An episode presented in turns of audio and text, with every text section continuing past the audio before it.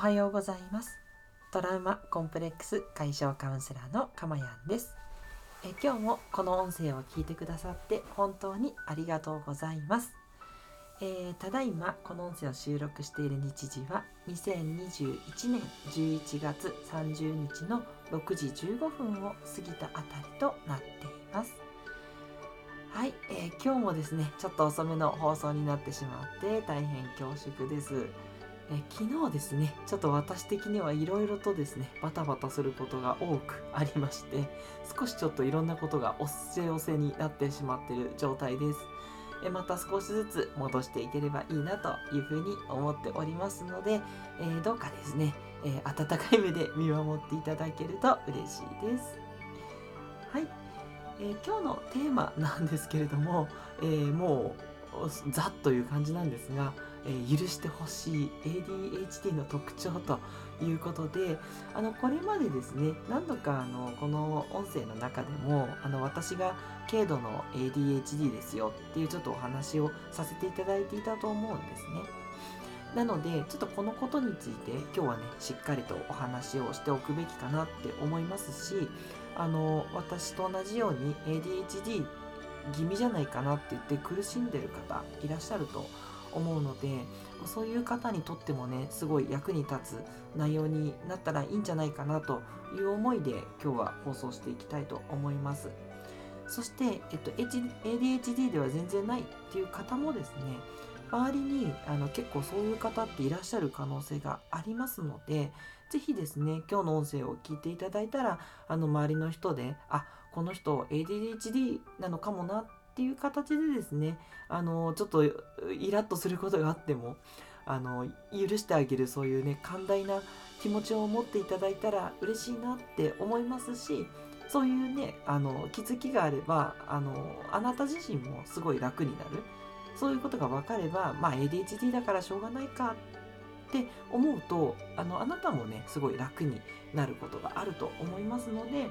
あの結局あの皆さんに役立つような内容になるんじゃないかなというふうに思っています。まあ、とはいえですねお話しする内容あの基礎的な内容ですのであのもうご存知だという方はですねあのこの音声は聞く必要はないかなというように思いますのでゆったりとした時間をね過ごしていただけたらいいなというふうに思っています。はいすごくあのこの音声をですね BGM 代わりにあと朝のこうなんでしょう、えー、ま、えー、すいません、えー、朝のこう気持ちをね整えるっていうことに使っていただく方もいらっしゃいますしあ朝じゃなくてもね大丈夫ですよ。あの一日中ね使っていただいてもいいですしあの寝る時のね睡眠薬としてね使っていただいても嬉しいですしね。はい。ということでね、えー、そういうふうにもご活用くださいという、えー宣伝のような宣伝じゃないような アピールでございました。はい、では早速、えー、ADHD の特徴っていうことなんですけど、えっと、3つあります。はい、3つこれをね、今日は覚えて帰っていただけるとと思うんですけど、1つ目が忘れやすいです。とにかくね、忘れやすいんですよ。はい。あのー、もう何度こういろんなことを忘れたか。1日で数数える限り忘れてますね。ああれやるの忘れた。あこれ持ってくの忘れたとかね。もうお財布持って忘れるとかあと何でしょう。あの鍵を忘れて出ちゃうとか。ねスマホもたまにですかね。忘れて取りに帰るっていうこともしばしばでもう本当にね忘れやすいです。なのでね周りに何と言ってもね忘れ物減らないんだよなっていう場合はですねちょっとね ADHD の毛があるかもしれないので許してあげてほしいなというふうに思います。すごく本人ね一生懸命それをね直そうとしても治らないっていう時はですね、えー、その可能性がありますので是非思い当たる方は ADHD かもって思ってもいいかもしれない。2点目がですねケアレスミスです。なんかもうね似たような項目になるんですけどこのケアレスミスあのうっかりミスっていうやつですね。これも本当に多いですね。なんかねこう自分の思い込みが間違うのもありますしなんかねこういろんなこと気をつけることがね抜けるんですよね。あの私がよくあるのは朝ごはん準備するんですけど、まあ、1人あの4つとか5つとかあるんですね。あのパンを用意して牛乳を用意してあとちょっとお薬とかあるとお薬を用意してで他にもあのバナナとかねそういう果物用意してとかいろいろあるんですけどなんかね1つ抜けるんですよね。3つ4つまではだいたいいけるんですけどなんかね5個6個になってくるとなんかもう覚えるのもしんどくなってで、まあ、そんな状態でやるもんだからあ今日あれが抜けてるとかねじゃあそれを抜けないようにしとって朝ごはんに集中したら今度はあの体温を測るの忘れてで子供の体温を測らないと保育園とか学校とかダメなのでああじゃあやり直しってことでちょっと待って体温測るからっつって またあの出かけるのが遅くなったりとかねもうそんなこともしょっちゅうなんですよ。なのであのケアレスミスが多い人っていうのもあの本人がね一生懸命あれもやってこれもやってって対策もしてるにもかかわらずねなかなか減らないなっていう方はですね ADHD の可能性があるんじゃないかなって思います。そして3点目が注意力散漫なんですね。あのとにかくあのいろんなことに興味がねパッパッパッパ移っていってしまうんで一つのことに注意してるっていうのがすっごく苦手なんですよ。そうこれねちょっとねここでお話ししていいのかどうかレベルの話になっちゃうんですけど私ねあの公園で子供の面倒を見るっていうのがすっごく苦手なんですよ。あの自分もね興味あるような激しい動きのあるねこう遊びをしてるうちは自分も楽しいんですけど子供がなんか例えば砂場でじーっと遊び始めるとかするじゃないですかもうね退屈でしょうがないんですよでもねそこでじゃあスマホ見るかとか本を読むかっつって目をそらすと目をそらした隙に子供はどっか違うところに行っちゃってるんでそれでねこうヒヤッとしたことが何度もあってそれでねなんかどっか迷子になっちゃったりとかパッとね道路に出て車にひかれてしまうかもしれないとかねいろいろあるわけじゃないですか。なのでもうねそういったことは絶対せずに子供から目を離さないようにってやってるんですけどもうね眠くはなるしとにかくめちゃくちゃ精神的に疲れるんですよ。なので大変申し訳ないんですけどもうこれはね極力妻にお願いするようにしています。はい。もう本当にね妻に頭がね上がらないといったところでねやってるんですけどでもねこれもあの ADHD っていう診断を受けてから仕方ないっていうことが分かったのであの妻に対する罪悪感はねなくすことにしました。ゼロにはねなかなかならないですけどとはいええー、そういうね自分は特徴があるから、まあ、やむなしと。でそれ以外の、まあ、得意なねことで挽回すればいいやということで、まあ、決してね自分を責めないようにするっていうことをね癖つけてますので是非ねあの皆さんもねそういう毛があるかもということでなるべくね自分を責めるんではなくどうしたらそれが解消できるかっていうね方法だけをね考えていただければいいんじゃないかなって思います。でこのね注意力散漫逆もあるんですよ。あの逆に過集中って言ってすごくね集中しちゃうこともあるんですね。はい。もう本当に私これもあってもう過集中のゾーンに本当入りやすいんですね。まあこれメリットでもあるんですけどね。ゾーンに入ってね集中したらいいよって以前のねあの音声でもお伝えしたと思うんですけどこれがね ADHD の人はねやや得意です。すごい散漫になるんだけども散漫になることがなく何か一つに集中できた時の集中力たるやすごいんですよ。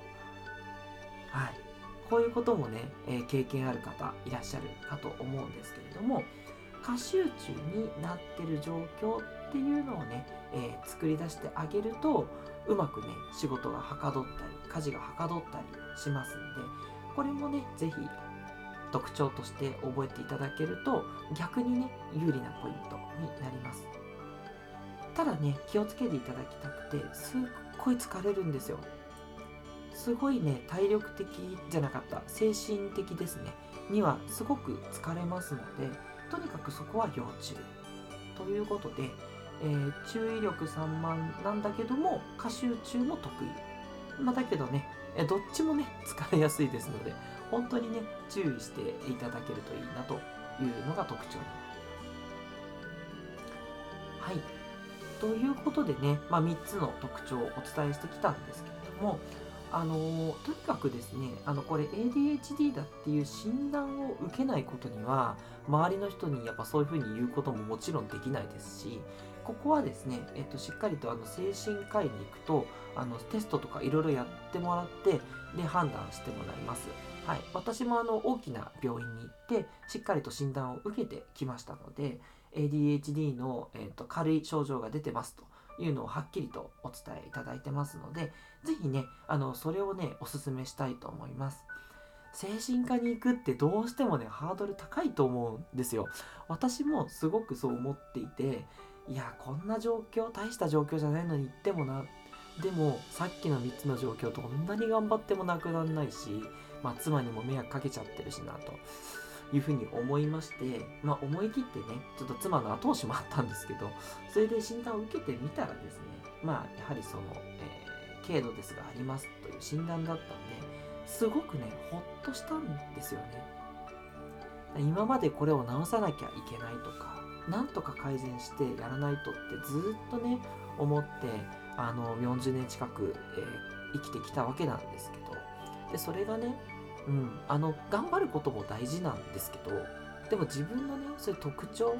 そういう傾向も認めるっていうことも同じぐらい大事だと思っていて、まあ、要はもう欠点って言ったらねすごい言い方悪いですけどそういうあのー、まあなかなか大変な特徴をえどうやってね、えー、何でしょうか、え、カバーするかっていうことを考えても、まあ、なかなか難しいこともあるわけなんですね。まあ、それよりはね、得意なことをね、伸ばしていってね、いろんなことがね、パッパッパッパッパってできるっていうメリットもありますし、それはそれでいいというふうに思って、そっちを伸ばしていけばいいんであって、このね、えー、基本的なことなんだけどできないっていうことにすごくね、フォーカスしちゃうんですよ。でそれをきちんと精神科で診断を受けることでね、えー、クリアできますのでそしたらこういい意味の諦めがつくので、うん、前向きにねもっとね対処できるんですよ。はい、なのですごくおすすめします。であの精神科医に行ったからといって、まあ、確かに保険証とかにそういうのを受診したって履歴は残りますけどわざわざねそこまでねチェックしているあの会社のねあの方とかまああの保健室の人とか見るのかもしれませんけどそこまでね履歴をねあの見るっていうこともないと思いますし、はい、あの別に言う必要はねないことなのであの仕事をされてる方はちょっとね有給取るなりあの土曜日に行くなりっていう手も取れると思いますしあの、ね、他の方もちょっとねこうあの育児とか家事されてる方も、まあ、ちょっと子供を預けてとかちょっとね、えっと、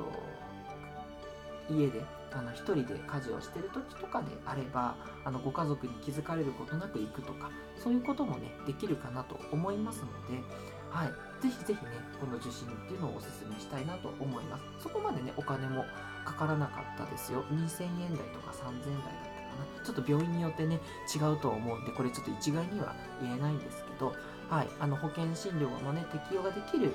病院でね受診いただければそこまでお金もかからないので、はい、それでねあの精神のあの安定が買えるんだったら安いもんだと思ってですね是非ご受診いただきたいなと思っています。でまたですね私はあのそこまで重くないのであの処方っていうのはいらないよっていうレベルだったんですがあの処方をねしてもらってあの症状をね、えー、だんだん緩和するっていうようなね、えー、やり方もあるそうですのであの症状がね重い方は処方という手もあるということをね覚えていただけるとすごいいいんじゃないかなって思います。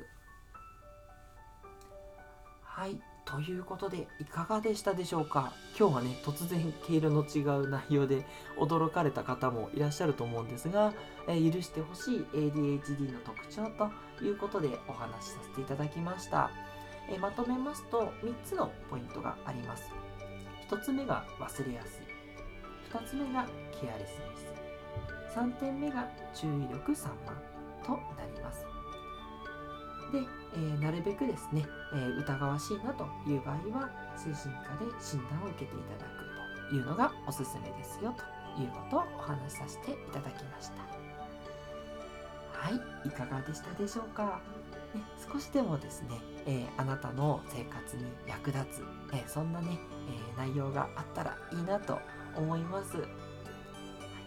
トラウマコンプレックス解消カウンセラーのかまやんでした。ではまたお会いしましょう。